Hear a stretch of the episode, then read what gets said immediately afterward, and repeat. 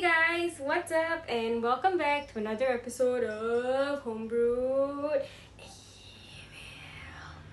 Today, as you saw by the title, it's a wild one. It's a freaking wild case. Now, today we're talking about a man named Sek Kim Wah. This case revolves around not one but two freaking murders um, of the Andrew Road triple murders and another murder where a couple just happened to be at the wrong place at the wrong time. Now let's get started by who the hell is Sek Kim Wah and why has he murdered five people in his lifetime. Let's start all the way at the freaking beginning to when he was born. He was born in 18th of March 1964. Now he came from a family with quite neglectful parents. Okay, I wouldn't say quite very neglectful parents actually. So he had one elder brother, one elder sister, and one younger sister. Now the entire family lived together with their grandparents. Um, and so um, everything was going well, I guess, um, as well as it could for them.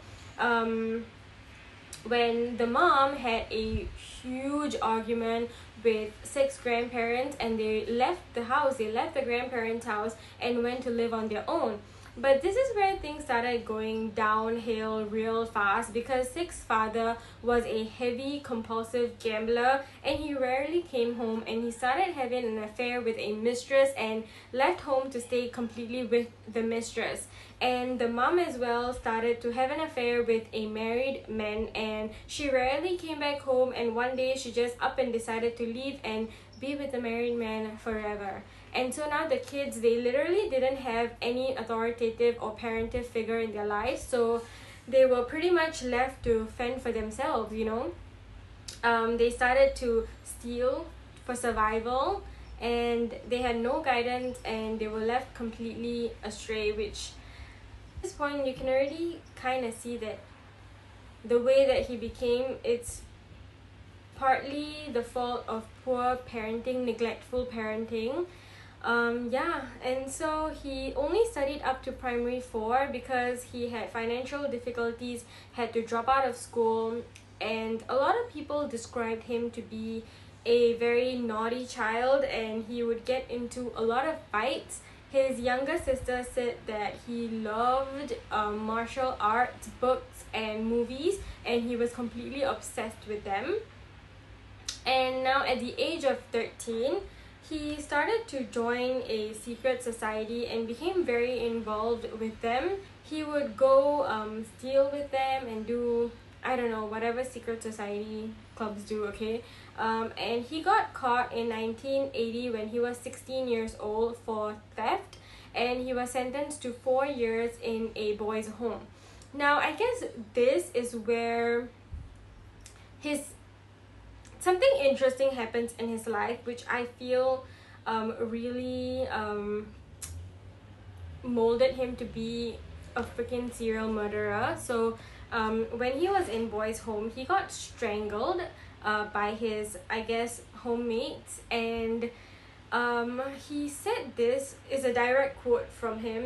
Um, in the court, he said that um, this is where he fell in love with being strangled with strangulation because he liked the feeling so much. Um, he said that at first I felt discomfort, but then it got thrilling because it felt as if lights were being switched on and off. And I guess this is where he, I don't know, something happened, something twisted started happening in his mind. Okay, he, yeah, this is it, you guys. um and then um the freaking boys home they had like a one day release scheme to kind of help um i guess the boys with rehabilitation and giving them like you know a bit of like working life um feel. So he worked um Sek he worked as a gardener a part-time gardener for a man named mr tay. Now remember mr tay because he is super freaking um, important and he will return back to the story later. So remember him. And yeah so eventually Sek was um, released for good behavior and just nice it was time for him to join the army. Now you would think that in NS everything's okay everything's fine he's turning over a new leaf he's a new man serving our nation, protecting our people, right? Um, wrong, because in November of 1982, when he's 18 years old, he is in Jurong for a live firing exercise in with the Singapore Armed Forces, right? He stole 17 bullets by hiding it in his boots. And then when he went back to Soon camp where he was having his BMT, he puts it in a torchlight. And then a few days later, he stole a rifle from the armory. He brings it back to his barracks, dismantles it into four pieces, wraps it in a newspaper, puts it in a plastic bag, and hides it and locks it up in his cupboard. And then later at night, he brings the part to the field and hides it under a tree. And then a few days later, he goes back to take the rifle out of the camp to keep it with him. What a wild freaking. I mean, I'm pretty sure this will never happen now because of how um, safe and secure it is, but just to think that he did this, he got away with it for like a year. Oh my god. So, fast forward, he's 19 years old, it is 1993. He is currently a full time NS driver, and this is also the year where he murders his first two victims. Now, this was in June of 29. It was around the afternoon, or it was around nighttime actually, where he wanted to um, rob a petrol kiosk and its owner. But halfway, he realized that his plan was shit and he just aborted it halfway, took a taxi to Marine Parade, and he wanted to just rob people in their car.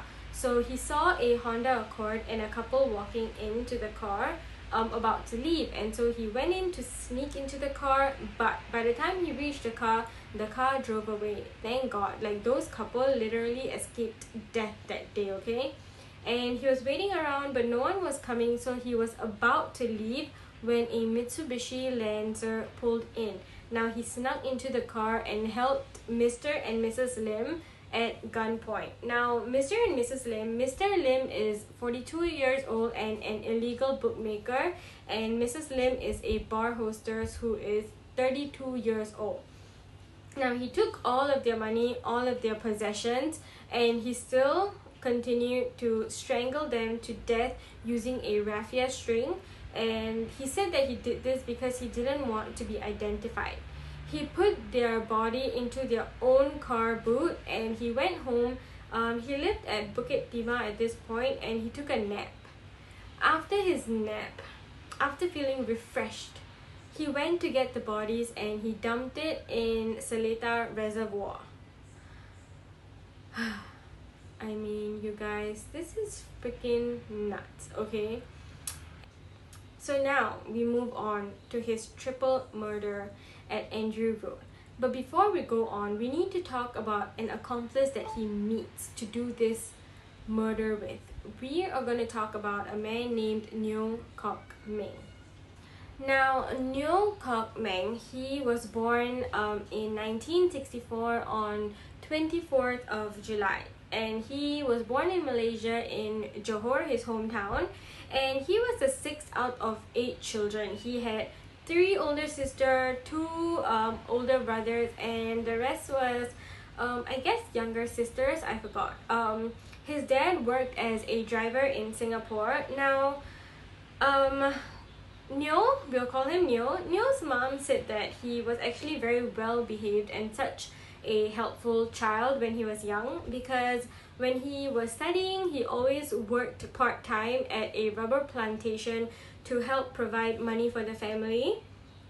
And eventually, he had to drop out of school because it was financially constraining and also because he had no time because he was so focused on working part time, right? And so, after he um, dropped out of school, he started to work at a bakery and also as a nanny to the bakery boss's family. And then after that, he came to Singapore to work as a welder in 1981. Um, and at this point in Singapore is where he started to meet and interact with a lot of secret society members and he started to get involved with them um, yeah and in 1982 is where literally just a few days before the Andrew Road triple murders he met Sek. And Sek was the one who was like hey I'm gonna do this job. Do you wanna do it with me? We can split the money. And Neo was like sure whatever let's do it. And this is how the Andrew Road triple murders started. Now Remember I told you about the gardener job that Sek had while he was in a boys' home, um, Mr. Tay? Mr. Tay is the victim. His family is the victim. So it was um, the unfortunate day, 29th July 1983, where Sek led um, uh, Neo in his motorcycle um, to Mr. Tay's house. He lived in a bungalow, so they drove, um, they rode to his house and they parked two houses in front of two houses before Mr. Tay's house. They just randomly stopped squatting near the vehicle to inspect the vehicle. Um, it was outside of Mr. Tay's bungalow house um, two-story bungalow house where his 10-year-old daughter Dawn was playing the roller skates. Now she was waiting for her Mandarin tuition teacher to arrive. She actually spotted um Sek and Neo two houses down, um squatted near their motorcycle. She just thought that they stopped to repair their motorcycle because it was broken down. And so after a while, Madam Tang, her tuition teacher, arrived in a car and they went inside the house for her tuition lesson. Now, um, after a while, the helper of the house opened the door to sweep the front porch, and this was when um, Sek and Neo saw their opening, rushed for her, grabbed her, pushed her into the house, locked the door behind them, and tied and gagged everyone up. Um, everyone, as in Madam Tay, um, Mrs. Tay, Mr. Tay, the helper, 10 year old Dawn, and the tuition teacher, Madam Tang. They asked Mrs. Tay where all of her jewelries were and then proceeded to go get them and put them in their bag. And they found a checkbook and they got Mrs. Tay to write a check for $5,000. Now, this part's a bit strange because they immediately on the spot went to encash the check as in Neo was there with the family um guarding them with a rifle and then um Sek he went to the bank to encash the check on the spot now on his way back from the bank where was where he was thinking like this amount of money or the amount of jewelries they stole was just not enough and he wanted more so once he got home um, he grabbed Mr. Tay and brought him out, drove him to a POSB and an OCBC branch bank to withdraw a collective sum of $7,000. Now, this car ride is where um, literally like just um, Mr. Tay recognizes six boys and says like, hey, aren't you the guy who used to work for me as a gardener? And this is where it just clicked in Sek that he cannot leave anyone alive left behind because then their identities will definitely be showed out to the public.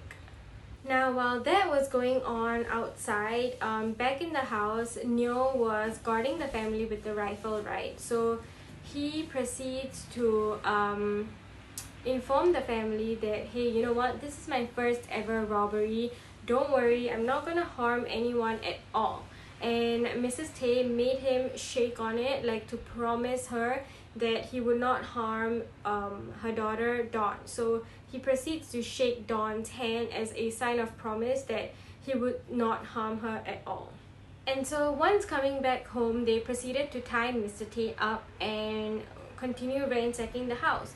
Now, while Neo was busy ransacking the house, um, Sek brought uh, Mr. Tay into a room with him alone and he tried to strangle him with a raffia string to his death but somehow it didn't work so he grabbed a very heavy wooden stool and proceeded to just continuously bash it into Mr. Tay's head until he just died. And then next, he went in for Mrs. Tay and the helper. He brought them into a separate room and he started to um, electrocute, attempt to electrocute Mrs. Tay. Now, he grabbed two live wires and placed it in her mouth, but nothing happened, so this was the most chilling thing okay because while he was explaining this in court so he was saying that oh my god silly me ha ha ha. He literally laughed saying that i forgot to switch the power on. No wonder she wasn't electrocuted. And he proceeded to place the two live wires after switching the power on under her foot soles but nothing happened. It didn't work. He got frustrated and he proceeded to grab the same heavy wooden um what's the word same heavy wooden um stool and started to hit um them uh hit Mrs. Tay a few times before strangling her and the helper helper with extreme force to their deaths and hearing all the thumping noises um Neo came into the room, saw what he was doing, saw Mr. Tay's dead body. He ran, he grabbed Dawn, he grabbed the tutor, uh, pushed them into a room, locked the door behind, and just stood in the room with them, guarding them. And so when in court, um, when the judge asked him like, why did you want to electrocute Mrs. Tay? He said that he just wants to try different things. He just loves to try different things and he always wanted to try to electrocute someone. And then he proceeded to walk around the house and he found a pet goldfish in the goldfish bowl. He proceeds to take the goldfish in the bowl to a bathtub, throw it in, and then place the live wires on the goldfish, and the goldfish died. Now, this is just crazy. Like, this is like one of the biggest um signs I guess for a serial killer is when they love to kill pets, love to experiment tortures on pets. And so he proceeded to walk around the house again to find for Dawn and the tutor to kill them as well. But then he discovered that they were locked up in the room with Neo and he said, Let me in, let me in, you know. But Neo was like, Hell no, I'm not letting you in, you're not gonna kill them and he just stayed there in with them and finally Sek got tired and he drove Mr. Tay's Mercedes Benz um, back home. And so Neo was in the room with the tuition teacher and Dawn, right? He proceeds to pass his identity card um, over to Madam Tang and said like, please, um, I'm gonna let you guys out later because I promised that I wouldn't harm y'all. Um, but please this is my identity card um help me find my parents and tell them to buy me a coffin because after letting you go i'm going to commit suicide. And so after the coast was clear and after a while he unlocked the door and he let them out. They ran to the neighbor's house to find help and um, Neo tried to you know put the rifle to his head and tried to shoot himself but unfortunately he didn't know how to operate the rifle so he wasn't able to commit suicide and he took Sek's motorcycle and he rode all the way back to meet Sek and the both of them um, they just split the money and they went shopping with um, a bar hostess that um, was Sek's friend I guess. Um, yeah I mean this is freaking crazy. And Sek told um, Neo that if you had opened the door and let me in I would not only have killed Tang and Dawn but I would have also killed you which is just like freaking insane okay? And then um Sek also called Neo freaking stupid for not letting um him kill Dawn and Madam Tang. And Sek um also asked Neo like hey where'd you put the rifle? And um Neo said that he hid the rifle because he's scared that Sek's gonna kill more people using it I mean, this case is freaking insane, you guys. Like, Sek is freaking insane. And so eventually, um, Neo just um, borrowed his friend's passport and used it to flee the country and go to Malaysia. And eventually, he surrendered because he just could not um, face the guilt. He could not deal with the guilt and he wanted to pay his dues for the crime that he committed and so he was imprisoned um, for life and he got six strokes of cane now Sek on the other hand he was arrested okay? They found the bodies and they arrested him. And um freaking he his defense team tried to put him as a psychotic man tried to say that he had mental issues and they tried to say that he was pushed over the edge because of a one-sided love affair that he had. And he said that you know he just loves it when people exercise control over him he just wants to be taken care of. He wants to be told what to do and what he can't do. And because he couldn't have that um you know a partner to tell him all of this he was really upset and driven to just do bad things in life which was uh, I don't know you guys. I mean that's freaking crazy if you ask me. Um yeah.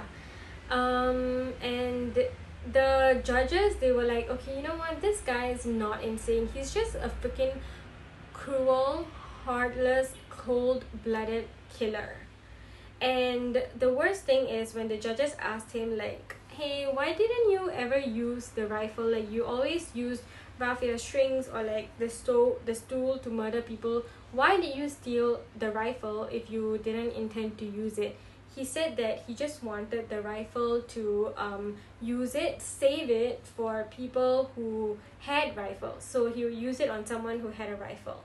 And he said that he, he won't anyhow waste bullets.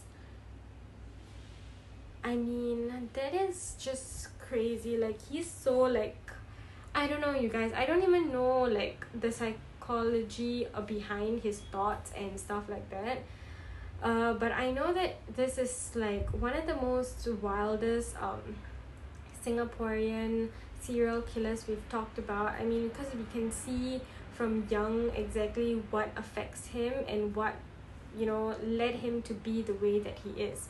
And finally he was given um sentenced to being hung by death and he was so thankful.